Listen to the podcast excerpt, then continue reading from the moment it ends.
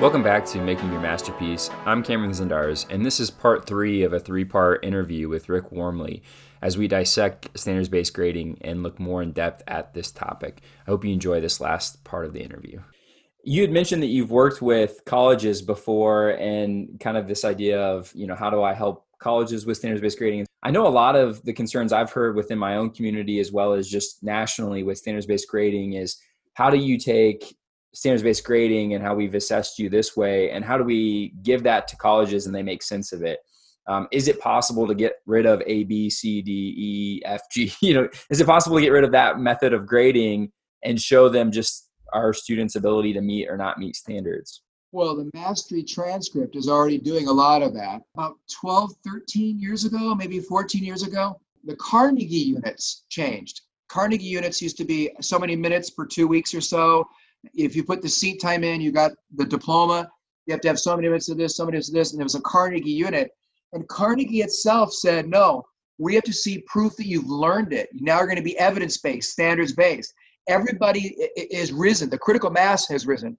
That the grades better mean what they say. When I work with college admissions officers or professors or researchers at the collegiate level, they're finding so many kids are coming from independent, private charter schools or homeschooling where there is no GPA. It's just narrative commentary, and they're still getting to school just fine. They're finding alternative ways to see if you're a qualified candidate for the freshman class. Then many schools are saying, look, we're going to be standards based. So we're going to take whatever we do, and it might be a four, three, two, one, which is actually what they translate A's, B's, C's, and D's into anyway to get a GPA. But we're going to translate whatever it is. We're going to do our thing, but we'll translate it into a mathematical formula if you need one for you to determine whether or not the kid is is there. But the thing that people forget is in some schools an A is 95 to 100. Right. The B plus is started at 94. In my school district for decades, it was 94 to 100. But the school district next door was 90 to 100. And people are like, oh no, uh, A in our class is like B in their school, or B in our class is like an A to them our kids will not have a fair comparison. And every admissions officer said, slow down. We know what's going on. What we do is we actually compare them and we have our own mathematical calculation. Every one of them has shared with me. And in 2013, there were all kinds of reports on this in Ed Week and USA Today. If you want to go back and look at the articles, that GPAs are meaningless, that they will recalculate the GPA based on the rigor of the courses. So they'll take the classes that are rigorous, AP being one, level two, gifted, advanced, honors, IB, and they will recalculate the GPA based on their own determination. And that's an incredibly powerful predictor for future college success. If they don't have that capacity because you're doing narrative commentary or something, they will find other ways, require more letters of attestation, prerequisite exams, other tests, you know, scores that have to be submitted, interviews that will count more. They they want your tuition money, and they do find a way if you have to mathematically do it. One thing I'm very grateful for is that class rank has fallen out of favor yes. in a lot of them, and SATs, which have a very minimal predictive capacity for doing, is not required in the majority of universities. Illinois has actually led the way in some of that, particularly Chicago area schools have led the way in some of that and getting rid of it as a requirement. In fact, MIT and many other schools, the freshman year, they don't grade anything.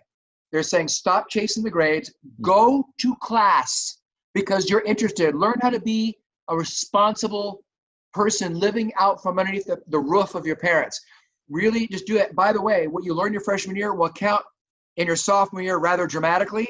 So you can't skip class and suddenly show up for your sophomore year. You really have to attend. And what they're doing is more pass fail instead of start chasing all the grades and grade grubbing. Yeah. That's MIT doing that. And many, many schools have a school within the large university who are doing that as well. It's all about the learning, not about chasing the grades. And that's just so refreshing and so lovely. It's not the majority of schools by any means, but more and more schools are turning that around. So I think you'll find, and Tom Buckmiller and Matt Townsley out of Iowa they wrote several articles for uh, State Administrator or School Administrator magazine. And I have them posted on my website if you're curious, but several articles where they really worked with admissions officers and said people coming from high schools that are standards based, does it negate anything? Does it diminish anything when they go on and apply for colleges? And they found over and over repeatedly. No, it doesn't diminish. And in fact, it could enhance because we feel like we can trust the grades to be accurate. Mm-hmm. Not, well, they really only earned 80% of it, but they count homework 10% and attendance 10% and all the stuff that isn't indicative of evidence, which would not happen in a standards based class. So they feel like they really, there's an honesty in that. And I've seen admissions officers admit we can trust the integrity of grades from that school, but we can't trust it from that school. Wow. And frankly, what reputation do you want to have? I hope it's one of integrity. Yeah, I've always thought some of the complaints that people will have towards standards based grading are kind of ironic because any grading system is going to be flawed because we're human and nothing's perfect. But the irony is that a lot of times people will go after standards based grading for some of its potential pitfalls, like how you know how will colleges figure this out yet the irony is on the other end there's pitfalls just as much with the traditional method even more so with the traditional method of grading like you mentioned grade grubbing which i've noticed that within our school community especially ap students so one challenge that i've had to adding this course and lessening the amount that they get for homework and things like that kind of changing the culture of is students become really frustrated if they're not getting their a or getting their b and it becomes a game of are you getting the A that you know you need to get to get into college instead of a curiosity for learning? And sometimes that that's really been a frustrating aspect for me as a teacher is students that care more about the grade than they do about hey am i growing as a person am i growing in my understanding of things am i actually getting more college ready so i think it's great what you mentioned with that i'll end with uh, this last question and um, it goes back to kind of full circle to what we talked about earlier which is that you've been in this 40 years and you've been able to learn a lot of things throughout your time. What would you say has been the biggest evolution of your teaching philosophy, your beliefs, your general just take on education? Oh, man, I, I don't know if I can limit it to what's been the biggest one.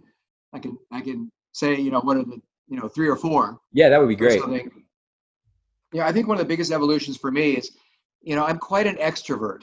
Right now, you know, it's it's it. It may not know realize that, but I well, you can tell I talk a lot but I'm an extrovert.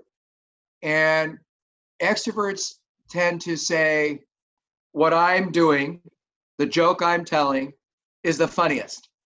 Uh, everything kind of revolves, you know, I want to be the center of the room of attention. And I realized that I was more teacher centered than I was comfortable being. I claimed to be student centered. Hmm. And I realized it's about the students learning, not about me doing the teaching. And that was in the 1980s for me. And that was very hard. And once I did that, I was much happier. But that was a tough evolution.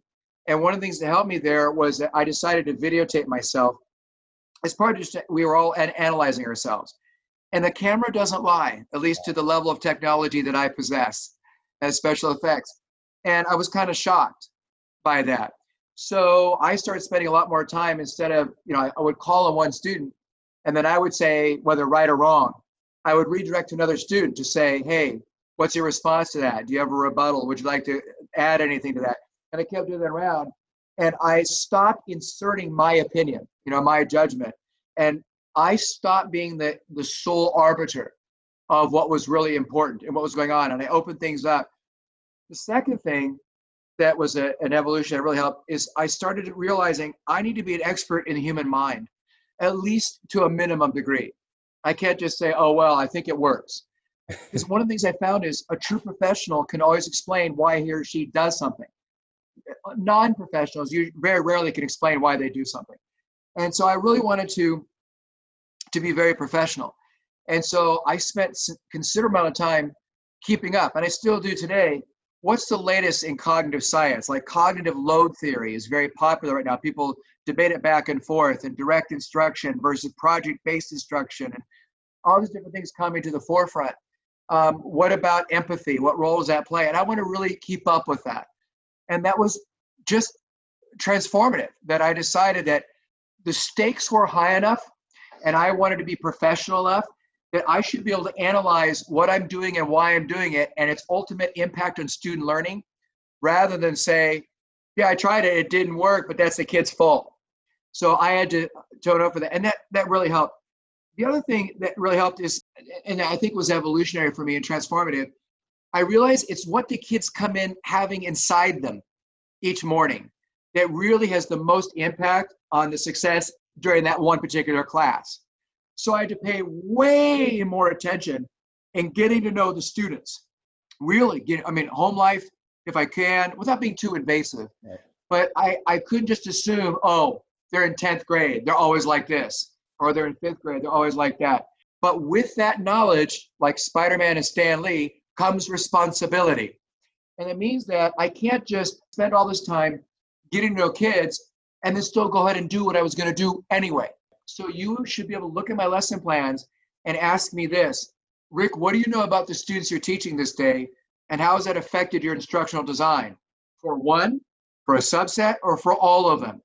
And then the idea is that I would have a large enough repertoire that I could be flexible in the moment, that I would develop on purpose, even though I might never use it, a versatility. And so I have a larger tool belt, right? I can do different things. So in the spur of the moment, I can offer it rather than, wow, I really wasn't expecting that. I don't know what to do right now. Just read a silent reading book that you're supposed to carry with you on campus. I'll get back to you tomorrow with a little mini a manila folder with an individualized project. Sorry. or go sit over there because I'll make all these other children in the class my lieutenant teachers and they'll do the teaching for me because I didn't have anything planned for that. I decided that I need to get really good into responsive teaching or differentiated instruction in order to pull that off. I think those are really helpful. And then I got excited about technology at first and found myself doing technology that did not advance my principles of effective instruction. Hmm. And so I backed off. And I realized every single time there's a new app, new software, new tech, oh, flex cameras. I love flex cams, man. I was totally into that. Oh, now we can do webinars with famous scientists. I always looked at what's my pedagogy? What mm. principles of cognitive science am I employing? And could I do it more effectively and faster and more expediently with a simple chalk drawing on the, on the chalkboard or dry erase board? Or when I spend 20 or 30 minutes doing this thing over here, I could do so efficiently over here in a few minutes. I always started weighing that instead of doing just the bells and whistles and it improved my effectiveness and I think the kids learning in the class. Those are some of the bigger ones. I'll probably think of a whole bunch just as soon as we finish this interview. Those are awesome. It makes me think a lot of what we had talked about earlier with formative assessments. It's like you can do all the formative assessments in the world that you want and they can be great, but if you're not actually using that as meaningful, you know, yeah. using that for meaningful data and information to change the way that you're doing things, it's really useless. You might as well just throw it in the trash. Agreed. And then the first thing you mentioned uh, reminds me. If we actually, my friend and I that did the last interview, we were talking about how we get kids engaged, and he brought up the book "Teaching with Your Mouth Shut," and how convicting that is to think about being off in the corner, still being involved in your your kids' learning. I mean, you have to do a lot to have a meaningful discussion in the classroom, but being able to just keep your mouth shut for an entire period is really hard to do especially as you mentioned most of us teachers are extroverts so that can be really difficult at times you know that's that's an interesting point. I, I developed a ratio.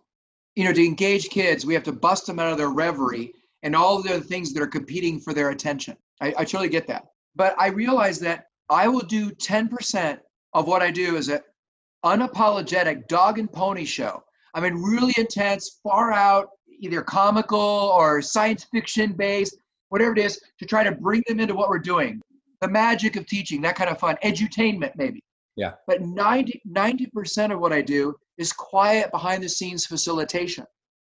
But, so I think it's okay. You don't have to be Joe or Jane drama, but you have to be willing to divide it up. It might be you co-teach, you know, with a student one day, mm. or one day you have unusual props velcroed to your your your lab coat, your sweater, your jacket, whatever, and you're gonna rip them off and use them at some point in a lecture. You can do simple things like that.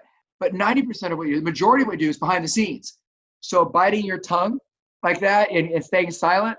My grandfather was a rehabilitation counselor or administrator slash counselor for the Navajo Nation in New Mexico. And one of the things he would talk about was just sitting quietly. That the, the Navajo Nation as a whole is very comfortable with silence, whereas American society is not comfortable with that. We fill things in all the time you know, I accompanied him on a few of his, you know, interactions with them. And so he would start things out with things like, so what do you know? We would sit there for like three minutes with this client and nobody said anything. And I'm this you know, young teenager. I'm, I'm pull, one of, my skin is peeling from my bones. Say something, do something. And eventually the person with whom he was working would kind of go, Well, I do have this one thing, and I'm struggling with it. I wonder if we might talk. And, and, and we start, we're okay. But if he just said what's okay, what's not, and he, he didn't honor the person with enough respect to stay silent, it never would have been something that was solved. You never would have heard or understood. And I decided the power of silence well, it's very powerful. And then I read, of course, Teacher Expectations and Student Achievement Research, TESA research.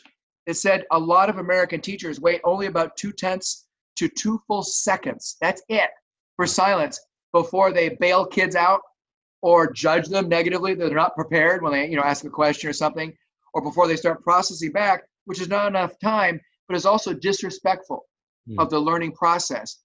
And when you wait 8, 10, 15 seconds of silence, and the kids know you will give them that time, they usually respond with robust answers, robust responses, and they also feel treated with respect, like you will honor who they are and what they bring to learning's table. So I've always been fascinated by that. And I, I guess I would add that to my other list of really tough things I had to learn along the way. Yeah, that reminds me of cognitive bias that we talk about in psychology. How yes. we very much, as in our American society, have a bias towards extroverts, and oftentimes show almost disdain for introverts that take more time to process, which is you know unfortunate because a good majority of our population are introverted, and, and we're really doing a disservice to them as teachers if we're not finding a way to bring them into the classroom. Agreed. Well, Rick, thank you very much for your time. I, I, can't tell you how much I've appreciated this and honestly just enjoyed talking shop with you and, and talking about something that we're both very passionate about. I wanted to throw out there one more time. I know you mentioned it earlier, but rickwormeli.com, absolutely great website to go and check out. I already saw, I was looking at it just the other day, how many articles you post on there. Um, it's something that you seem to keep up pretty frequently with tons of new current event uh, topics in the educational world. Are there any other avenues that you throw out there for my listeners to, to reach you or to, to find what you're doing in the, in the education world? Well, Twitter. I love Twitter. I do that a lot. And we have lots of online conversations. They're always welcome to join us. But there is at Rick Wormeli, and it was hacked about five years ago. So you can go look at that conversation. It's about four and a half years worth of, of conversation. And Twitter and I, I just couldn't get it back. So I started a new handles. They have to know that if they want the live version, it's a brand new handle. Ready? I'm so creative. Ready? At Rick Wormeli 2. So that's it. So that those two, rickwormeli.com, Rick Wormeli 2, great. And if they do see anything on the website or on Twitter, they're welcome to use it in any way they want. There's also, you know, a lot of books and a lot of articles I've written. So they're welcome to look at Amazon or Barnes and Noble or whatever online company they want to use to, to get any of the books. And I'd love to talk about any of those things anytime. Awesome. Yeah, and I, want to throw out one more thing, just a, a, word of encouragement to Rick. This podcast is very small, very new to this whole podcasting thing, and it's for a pretty small project in which, from a standpoint of like this being something that Rick really gets anything out of out, outside of just helping me out and and continuing this this conversation, uh, it means a lot to me that Rick, who gets paid to do this for a living, would do something like this out of his own time. And to me, I'm I'm really honestly incredibly grateful, and I think it's a great example to other teachers out there that we're in a profession that really does require of us to pay it forward. And I think this is just a great example of you, Rick, doing that. And, and I think people can really learn from that. And I, I really do appreciate that. So thank you again. Well, thank you for saying that, but you're, you're giving me an opportunity too. So I'm, I'm, get, I'm gaining from it. I'm so impressed with your journey and what we're trying to provide with new teachers here. So thank you for all you're doing. This concludes my interview with Rick Wormeli. I hope at the very least that this has given you a pause for reflection on your own teaching and how you assess your students. The goal ultimately for all of us as educators is to constantly be reflecting on what we do and how we do it and whether or not it's purposeful or there's avenues or ways that we could improve and change the, what we do. Thank you again for tuning in to Making Your Masterpiece.